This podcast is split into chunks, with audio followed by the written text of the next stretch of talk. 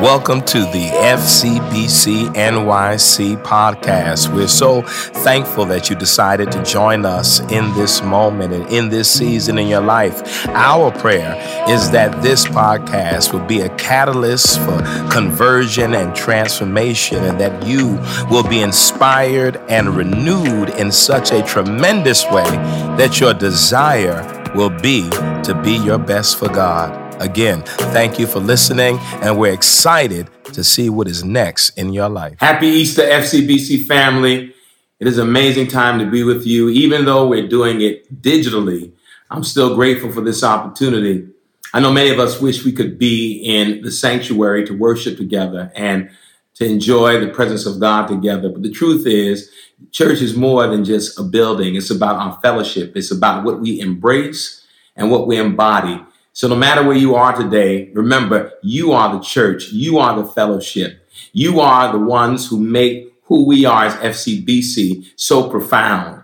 And so don't forget, I know it can be discouraging in this moment uh, to think that we're not able to come together and share and hug and laugh, but we can still do that just digitally. Let us be grateful to God that we still have a way of engaging in spite of this pandemic, even right now. Before we get started, just want to reiterate a few announcements throughout the week. And that is every day we have our prayer call. Mondays is mindfulness. Mondays with Pastor Kendra. And on Wednesdays, we have midweek motivation with myself. And then the other days we have our pastors offering prayer and words of comfort. We also want to remind you that there's TNT this Tuesday. I'll be teaching TNT as well on Tuesday uh, following up from today's sermon. And then on Wednesday, not only will I do midweek motivation in the morning at 7:15 a.m. Eastern Standard Time, but we just started last week uh, on Instagram Live. Uh, midweek motivation with Pastor Mike at 1 p.m. Eastern. And so that our friends, our family on the West Coast and in Central Time can watch as well and enjoy midweek motivation. Then on Thursday, we're back with our spiritual formation class uh, part two with myself and Dr. Robert Harvey. Social distancing as a form of spiritual discipline. Uh, those of you who watched this past Thursday, we had an amazing time. It was really powerful. And we pray that many of you will jump on Thursday to part two of what I believe will be another transformative moment of tremendous improvisational dialogue between myself and Dr. Harvey. We had an amazing time. I really was excited and thoroughly enjoyed that time together. Well, family, you know, before we get started, uh, we like to declare our purpose statement. I often say declare it because it's not about reciting. It's not about just speaking. We believe in the power of words to shift and to shape the atmosphere. Words of power and transformation are found in our purpose statement or what I like to call our statement of identity. So together right now, where you are, kitchen, in your bed, in your living room, no matter where you are, let's declare those words together. We are an ever evolving community of visionaries, dreamers, and doers who have been called by God to live the lives we are created to live, commanded by God to love beyond the limits of our prejudices, and commissioned by God to serve. Called to live, commanded to love, and commissioned to serve. And guess what? If you cannot remember all that I just said, we have three powerful words. What are they, family? Live, love, serve. God bless you. I want to lift up a scripture today that I pray will help us in this season. For although it is Resurrection Sunday, there's still people today who are living with heavy hearts, who are grieving. Just this past week, I spoke to one of our members who lost her husband, young man, and I could not imagine the pain she was feeling as we spoke, and I prayed with her. But she's not the only one. There are countless people across our community, across this country, across this world, who today is a day filled with sorrow and mourning and grieving. And we have to remember them today. Don't let this be a day where no matter where you are in isolation, social distancing, at home, always remember those today in which this is a day of sadness and a day of sorrow. And so let's remember them. I thought of what words could be shared today on this Resurrection Sunday that could help give life and empower those of us who are watching on today. And there's a scripture that came to mind. It is found in the Gospel according to John, the uh, 20th chapter, verses 24 through 29. I want to read it for you in the New Revised Standard Version today. John 20, verses 24 through 29. And here's what it says. But Thomas, who was called the twin, one of the twelve, was not with them when Jesus came. So the other disciples told him, We have seen the Lord. But he said to them, Unless I see the mark of the nails in his hands, and put my finger in the mark of the nails, and my hand in his side, I will not believe. A week later, his disciples were again in the house, and Thomas was with them. Although the doors were shut, Jesus came and stood among them and said, Peace be with you. Then he said to Thomas, Put your finger here and see my hands. Reach out your hand and put it in my side. Do not doubt, but believe. Thomas answered him, My Lord and my God. Jesus said to him, You have believed because you have seen me. Blessed are those who have not seen and yet have come to believe. Let's pray. God, we bless your name on today. We thank you, God, for how you're moving even right now.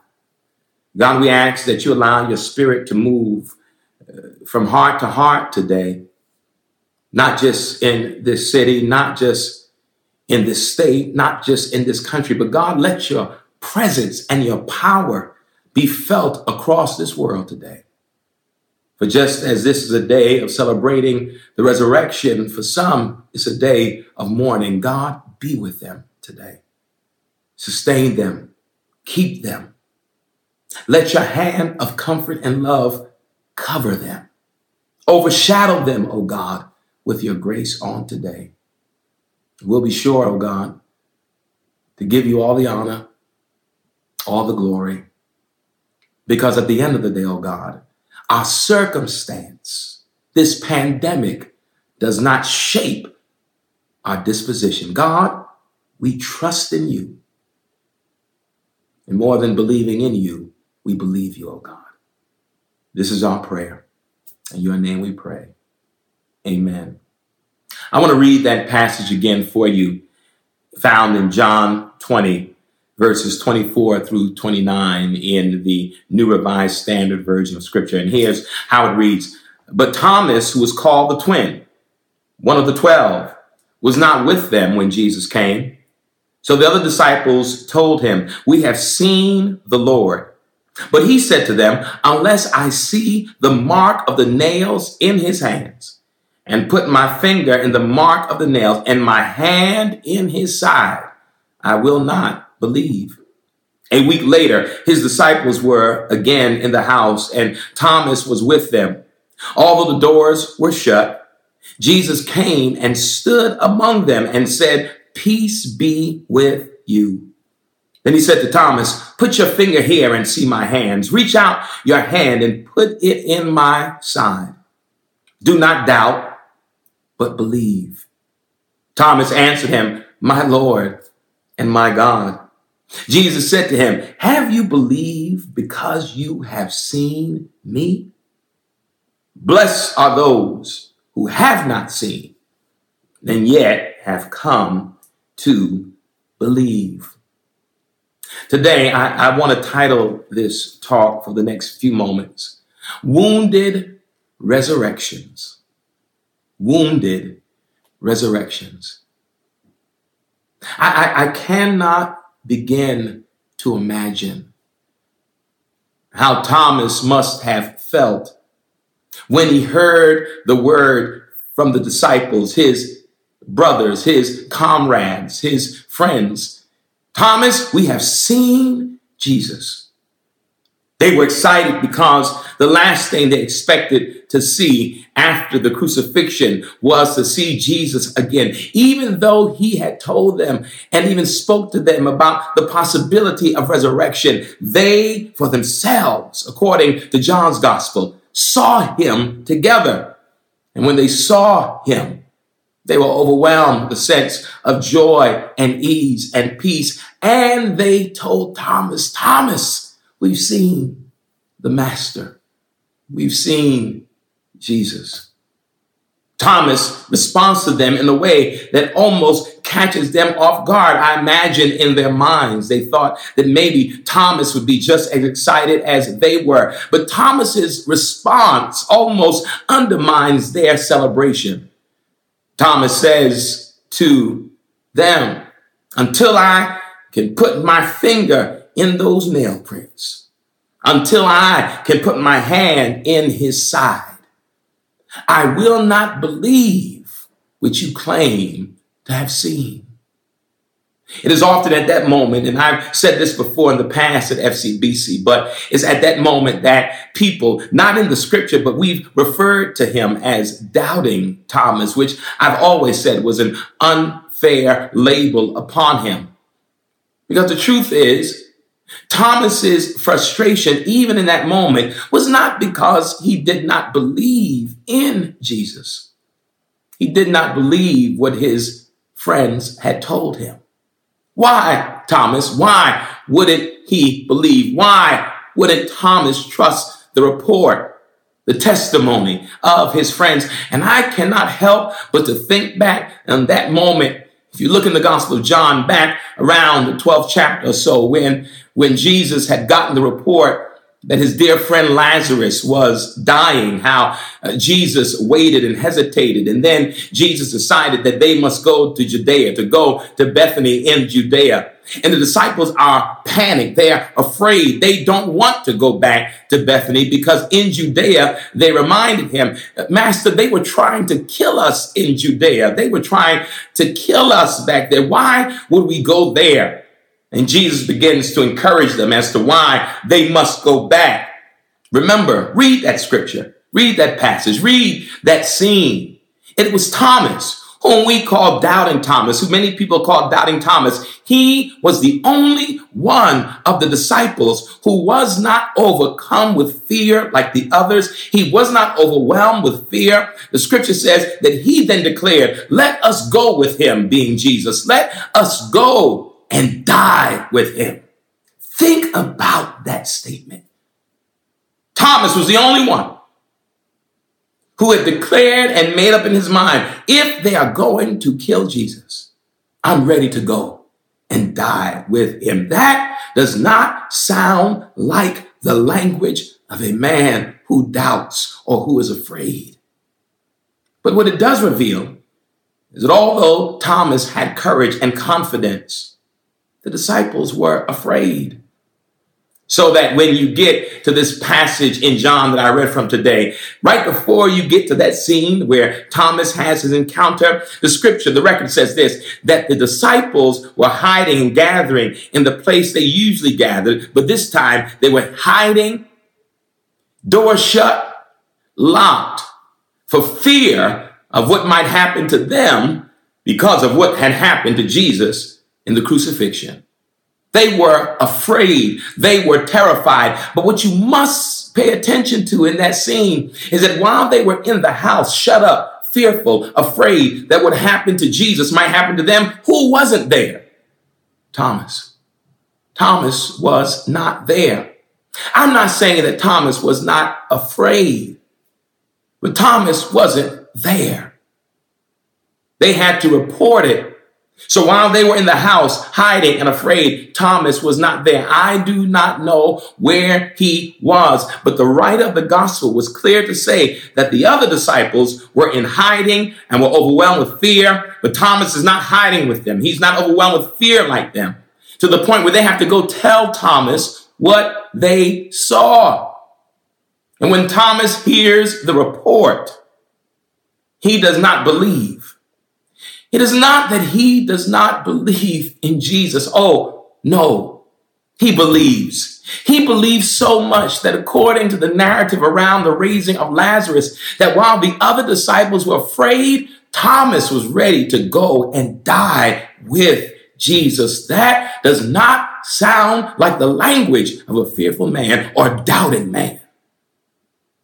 What Thomas was doubting was a testimony of fearful people. Maybe Thomas was frustrated that their level of commitment, thinking back about the Lazarus scene, maybe Thomas was frustrated that their commitment wasn't where he was. Maybe he was frustrated because he expected more from them than hiding in a house and afraid of what might happen. We know that he wasn't afraid to die. He wasn't afraid to die with Jesus and go with Jesus, but maybe he was frustrated with them. Have you ever been at a point in your journey where you wish people felt the way you feel, were as passionate about something as passionate as you are, who had the same kind of zeal for which you are zealous about. Maybe Thomas just wanted them to be a little bit braver, a little bit more courageous, a little bit stronger. And he had a hard time believing in the message from his friends who were overtaken by fear.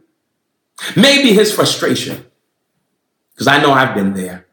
Maybe his frustration with his friends is what caused him to doubt their testimony. And so he says to them, not to Jesus, he says to them, the fearful friends, until, until I can put my finger in those nail prints, until I can put my hand in his side, I won't believe it. Thomas's statement gives an insight into what I want to talk about today. Maybe Thomas said the only way I can believe what you all saw is if what I see is the bruises, the wounds, the lacerated side. Maybe Thomas gives us an insight Maybe on another aspect of the power of resurrection. Let me share with you what I mean. Look at the scene. Thomas tells his friends he won't believe. A week passes. The scripture says Jesus appears before them, and this time Thomas is with them. But it says nothing about fear. It just says they were shut up in the house, and Thomas was there. And Jesus appears. And when Jesus appears, he goes right to Thomas. He doesn't say, Thomas, do you believe now? He doesn't say, Thomas, look at me, I'm here. Now, because you've seen me, you can believe. No, he doesn't say that at all. When he sees Thomas, he says, Thomas, come. Put your finger in those nail prints. Put your hand in my side. Thomas is able to touch the wounds, to touch his side, to put his hand in the wound, to put his hands in the marks that the nails had left. And I can only imagine that if the nail prints, the holes are present, if the laceration from the side is still present, I have to believe that those marks were still upon the brow of Jesus that signified the crown of thorns. Can you imagine what they saw, what Thomas saw that day? He saw Jesus alive. And oh my God, the idea of the resurrected Jesus is enough to incite faith but that's not where the power of this narrative lies, my friends. The power is that not that Jesus was risen, but look at how he was risen. He was risen, wounded.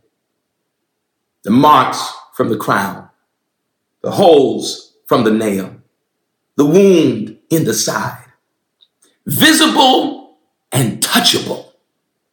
And he invites Thomas to touch the wounds.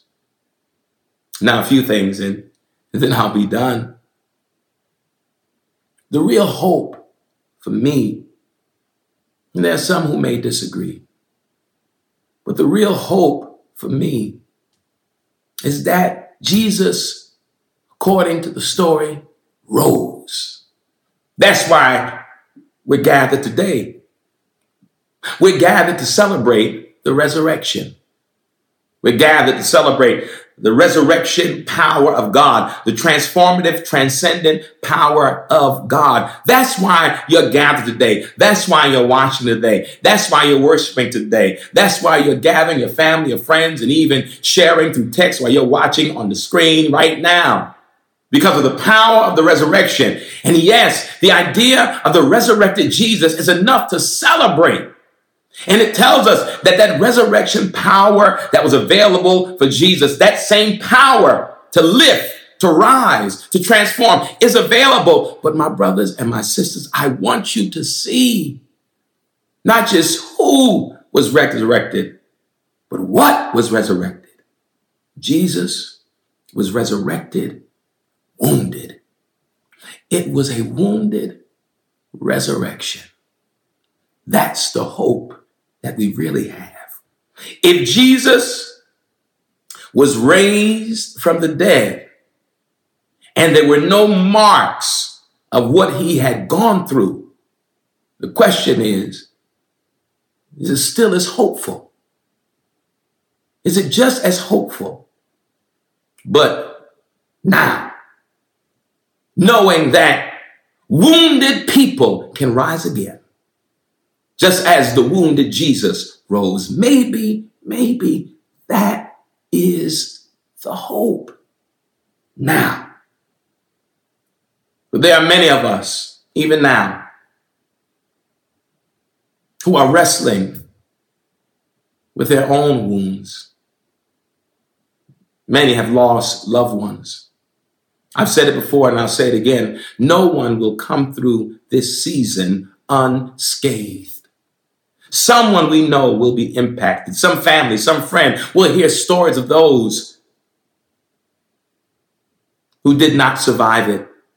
And then we'll hear stories of those who survived it who still bear the marks on their very body, the signs of, of what they've been through. And they survived it and they made it through, but they made it through and they're still damaged, still wounded, and they'll still live the scars and the memory of this. Those who've lost loved ones will live with the memory and the scars of this moment. Those who had to live in fear and panic, uh, frightened that they may be the next victim of, of COVID 19, are living with the emotional and psychological physical trauma and scars of this moment. And many of us, even right now, wondering, how will I make it? How will I come through? Will I come through unscathed? Or will everything I'm going through physically, psychologically, emotionally damage me permanently? Will it wound my aspirations, kill my dream, damage my hope, undermine my desires? Will I be able to make it? And this scene, this story, this word is a reminder that resurrection can still happen in the midst of your bloodiness, in the midst of your damage, in the midst of your wounds. You can be resurrected and wounded at the same time. You can experience in your life a wounded resurrection. What gives hope? The fact that we can rise, the fact that bloody, a little tarnished, a little messy, a little cut up, a little damaged, we still were able to get up, to rise from that place. That's the hope I get in this story. Because if I cannot rise in the midst of my wounds, and God's power has limitations. Power of the story is that God can lift us in the midst of the marks and the scars and the open wounds and the pain and the anxiety and the fear and the panic and the dread and the angst and the fear and the panic and the dread and the angst in the fear and the panic and the dread and the angst that we can rise. We will rise. We'll be able to tell our stories. The old folks used to say, My soul looks back and wonder how I made it over. Yes, there'll be some who'll be lost along the way. But we'll be able to tell the stories of their fight. And then we'll be able to tell the stories of our fights, not just from COVID 19, but for everything we've been through and came out on the other side with damage and hurt and scars, but can look the damage and the wounds in the face and say, I'm still getting up again. God's power is working in me. And those beautiful words the late great prophet Maya Angelou. And still I rise. Still I rise. I rise. I rise. Your wounds are not an excuse, for the power of God can be felt in the midst of your woundedness. And just maybe, like the story shows us, after Thomas touched the wounds of Jesus, he began to worship. Maybe when people see your wounds, they'll give birth to their worship. So, right now, while you're hurting, don't be ashamed. While you feel the pain the angst of the moment, don't despair. The power of God can pierce any situation and lift you lift you from where you were to where God desires you to be. So today, when you finish watching this service, this broadcast, let that idea run rampant through your mind. Wounded, resurrections. Bloody, but I'm still going to get up. Damaged, but I'm still going to get up scarred, traumatized, but I'm still going to get up because the power of God can lift me in the midst of my brokenness. I believe that. I believe that. I truly believe that. Amen. Come on, let's pray together. God, we thank you. We honor you, O Lord, for this moment. We thank you, God, for this resurrection day. And God, we know that for some people, it's a day of pain and it's a day of grief and it's a day of mourning. But God, thank you that you still resurrect damaged people. You still resurrect wounded people. You still resurrect broken people. God, here we are open wounds and all, damage and all. And still we rise. Thanks be to God that nothing can not only separate us from your love, O oh God, but nothing can separate us from your power. Lord, we love you and we thank you. And it's in your name we pray. Amen.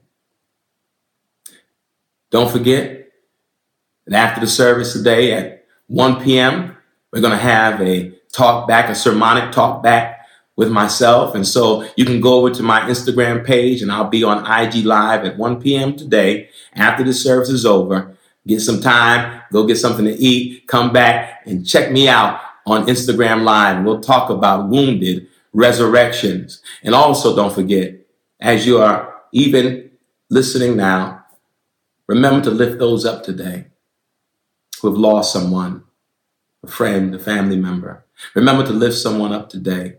Call out somebody's name, even who you know may have passed away. And for those families that are hurting, maybe we need to speak life and power to them. But most of all, when we speak their names, we call them up to check on them. Remember that wounded resurrections are still real and possible. And when you seek to comfort and to speak those words of comfort, don't do it without believing and trusting in the resurrection and the resurrecting power of God. The resurrecting power of God. Peace and blessings, family. Much love. And we will come through this because we are warriors. Peace.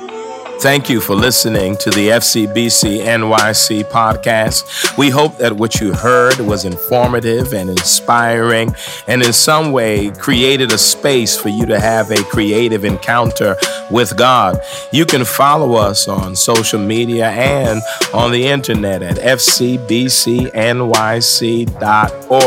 Please follow and also contribute if you've been blessed by what you heard, support us financially that we may continue to offer these podcasts. Thank you again, and we look forward to you tuning back in in the future.